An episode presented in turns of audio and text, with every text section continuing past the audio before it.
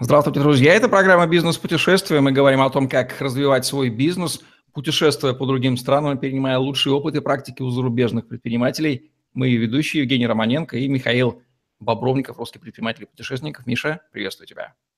Друзья, всем привет. В центре города Рима, так любимого нашими согражданами, есть карликовое государство Ватикан. Что мы о нем знаем? Ну, кроме того, что ты там был, что там резиденция римского папы, то есть такое сердце католической церкви, которая продолжает сохранять свою власть над старым и новым светом, достаточно прогрессивная она по сравнению с э, христианской, с православной ветвью, простите. Но вот если там бизнес, учитывая специфику этого государства, и не заключается ли этот бизнес в лице самого римского папы, как он делает бизнес по миру. А, конечно, немножко ирония, тем не менее будем разбираться. Теоретически там все может обнаружиться. Что удалось тебе понять, а, раз мы спрашивать про впечатление от Ватикана, кроме вау, что вот какие приходят там в голову? Он вообще взором охватывается, когда стоишь там на этой центральной площади? Да, все очень и очень похоже на тот же Рим, ничем абсолютно не отличается, в принципе. Э, но очень интересно мне было попасть именно в такое маленькое государство, так как до этого я не был в таких странах, и было интересно проходить через границу э, между странами внутри одного и того же города. То есть там также представлен пограничный пункт, стоят э, охранники, никто не проверяет никакие документы, но, э, в принципе, служба безопасности присутствует и очень, очень активно это все охраняет. То есть ты даже удивляешься сначала, когда видишь большое количество вот военных, думаешь, такое впечатление, как будто какой-то банк они охраняют, а не резиденцию Папы Римского. Кроме папы, служителей, чиновников? Есть ли там жители? И есть ли там понятие резидентности в Ватикане, резидентности компании, бизнеса? Ну, такая, э, там история такая, как мне рассказали местные жители, в том, что население официальное Ватикана тысяча человек. То есть есть понятие официальное население, есть понятие дневное население. То есть это те люди, которые приезжают туда работать из Рима. Соответственно, там находится радио, своя радиостанция, своя, свой телеканал, э, есть даже э, свои определенные средства э, газеты и, соответственно, журналы. То есть, в принципе, есть все средства массовой ну, коммуникации с внешним миром. Также есть информационные ресурсы для туристов, которые поддерживают. И вот это дневное население как раз-таки составляет 3000 человек. То есть в принципе, э, то, что касается населения, да, кроме тех людей, которые э, живут и работают в церкви, есть еще и обычные граждане, которые занимаются, в принципе, такими же функциями, как и все граждане других стран. Есть ли там какой-то специфический бизнес по сравнению с итальянским, римским? Э, что удалось если, понять? Если брать бизнес подразделения, то то, что о, видно невооруженным глазом, это, конечно же, о, туризм, это официально основная э, статья доходов этого государства. То есть все, что связано с туризмом, покупка почтовых марок, отправление открыток, вход в музей, это все основные э, официальные доходы этого государства. То есть, э, кроме этого, как интересно, я узнал историю о том, что один итальянец э, хочет, э, планирует открыть стартап-акселератор в Ватикане для того, чтобы создавать, э, поддерживать стартапы э, не коммерческой направленности. То есть когда, э, когда-то Папа Римский выступал на конференции TED и сказал, что весь мир бизнеса обречен на провал за счет того, что бизнес в большинстве своем не сосредоточен на людях, он сосредоточен на зарабатывании, на зарабатывании денег. Вот, и в связи с этим, а, я так понимаю, они с одним из предпринимателей связались, и он сейчас открывает там акселератор, который будет поддерживать проекты, направленные на окружающую среду, на заботу о, местных жителях, на взаимодействия людей и развития социального направления внутри государства. То есть даже в таком государстве, как Ватикан, в будущем будет существовать свой стартап-акселератор для молодых предпринимателей. Ну что, несмотря на размеры, супер маленькое карликовое государство, пока что все атрибуты государства там есть. Вот как тебе удалось понять, в чем смысл его сохранения заключается? Впрочем, это надо в истории копаться.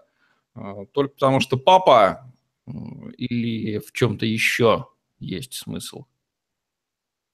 Э, я, если честно, прям так подробно не разбирался в том, э, какой смысл существования этого государства здесь. Я так понимаю, что именно власть церкви и резиденция Папы Римского э, имеет какие-то свои особенности, в, э, связанные с религиозным направлением, и поэтому оно имеет свою территорию и имеет свое государство, которое, в принципе, суверенно и имеет э, свои собственные мнения на ряд определенных э, вещей, которые происходят в мире. Ну что же, отдадим должное католической церкви. У американского экономиста австрийской школы Томаса Вудса есть целая книга «Как католическая церковь создала западную цивилизацию», где он приводит массу фактов о том, что католическая церковь, она не была мракобесной, как призвано, принято считать в Средневековье, и есть очень много прогрессивных вещей, связанных там и с письменностью, и с промышленностью, делали в основном монахи монастыре, потому что там никаких, никакой другой, другой инфраструктуры в те э, века больше не было. Самая церковная была самая развитая. Конечно, история церкви – это отдельная тема, но эту книгу полезно почитать, кто интересуется, как церковь, в общем-то, не сколько тормозила, сколько э, развивала и принимала участие и в коммерческих вещах, мы знаем. И, в общем, она была достаточно э, занималась не только своим богоугодными, богоугодными делами, но и вполне такими мирскими и житейскими. А как-то государство влияет на бизнес? Вот этот вопрос вообще применим к Ватикану, кроме регуляции обычной?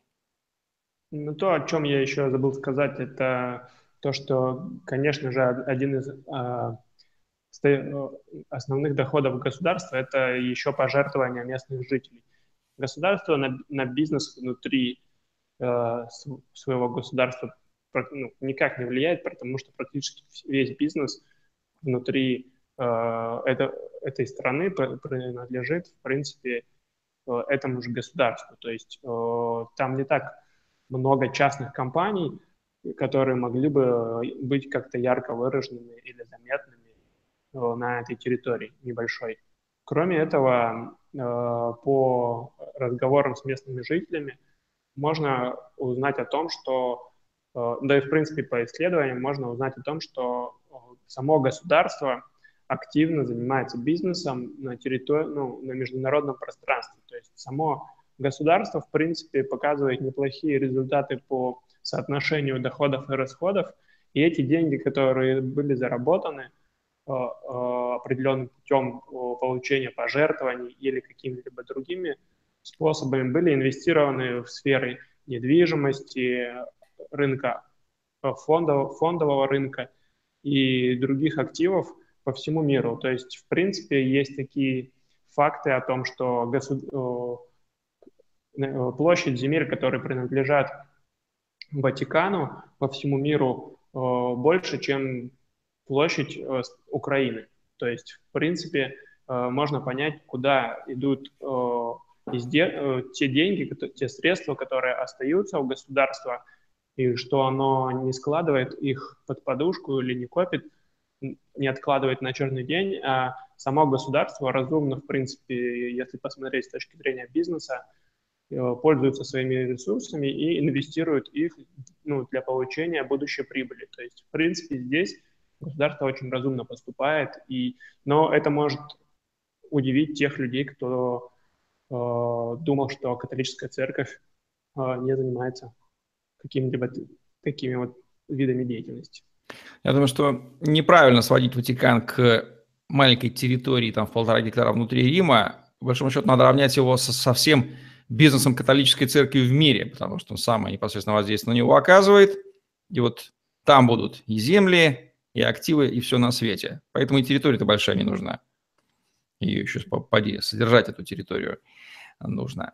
Вот, вот такая вот практика. А уж что такое бизнес католической церкви – это отдельная большая тема. Что русскому человеку-то от Ватикана можно, кроме восхищения кусочком истории, а, грамотно встроенного в, в реальность, хотя многие вещи, безусловно, там мы, наверное, даже и, не знаем, как они устроены, надо отдельно заниматься. Что там русскому человеку можно интересного понять, русскому предпринимателю увидеть, кроме туристического бизнеса? И приезжающих граждан, приезжающих миграции такой трудовой. Мне интересно было увидеть, э, так, как, как бы это банально не звучало, но железная дорога протяженностью всего лишь 700 метров. это может быть достопримечательностью.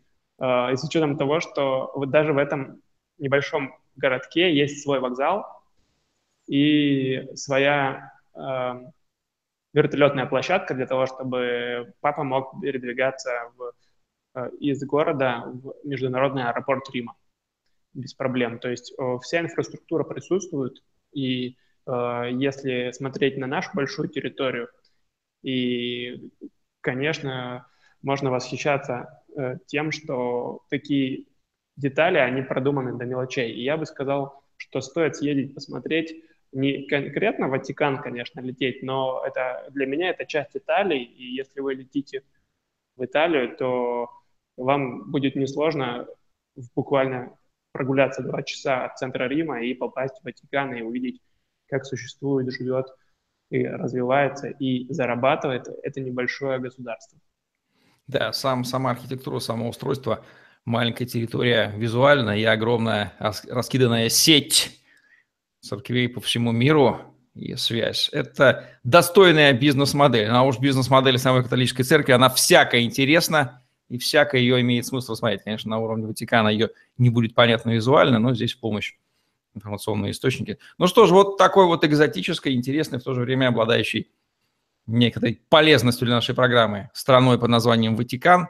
Мы завершаем наш цикл на данный момент программы «Бизнес-путешествия». При появлении новых стран в арсенале Михаила мы, безусловно, их включим и рассмотрим. Какие страны, Миш, ты собираешься посетить в году 17 и далее, там, до 2020 года? Поделись планами.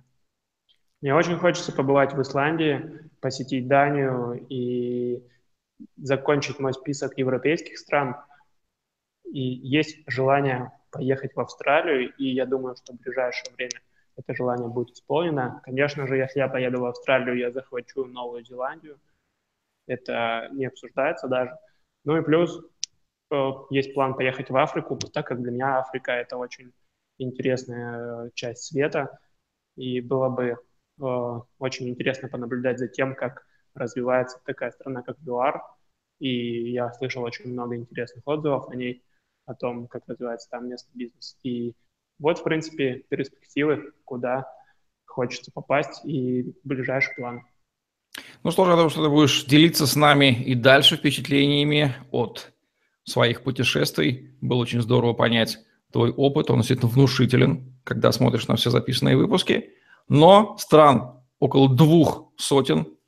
Напомню, что Олег Брагинский Соавтор подкаста «Траблшутинг» был в каждой из них, так что есть на кого ориентироваться. Есть такие на шаре, которые были в каждой стране мира, хотя их список тоже меняется, как мы понимаем. В общем, пожелаем тебе путешествия в тех страны, которые ты себе наметил, ну и то, чтобы ты рассказывал нам о них впоследствии. Спасибо за этот цикл. Будем завершать наш цикл программы «Бизнес-путешествия» с Михаилом Бобровником, где мы говорили о том, как развивать свой бизнес и принимать лучший опыт и зарубежные практики у тамошних предпринимателей. Михаил Бобровников, Евгений Романенко были с вами.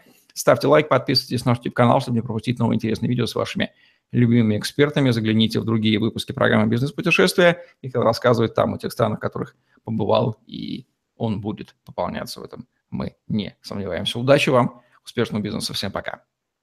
Друзья, спасибо, что смотрели выпуски. Пока.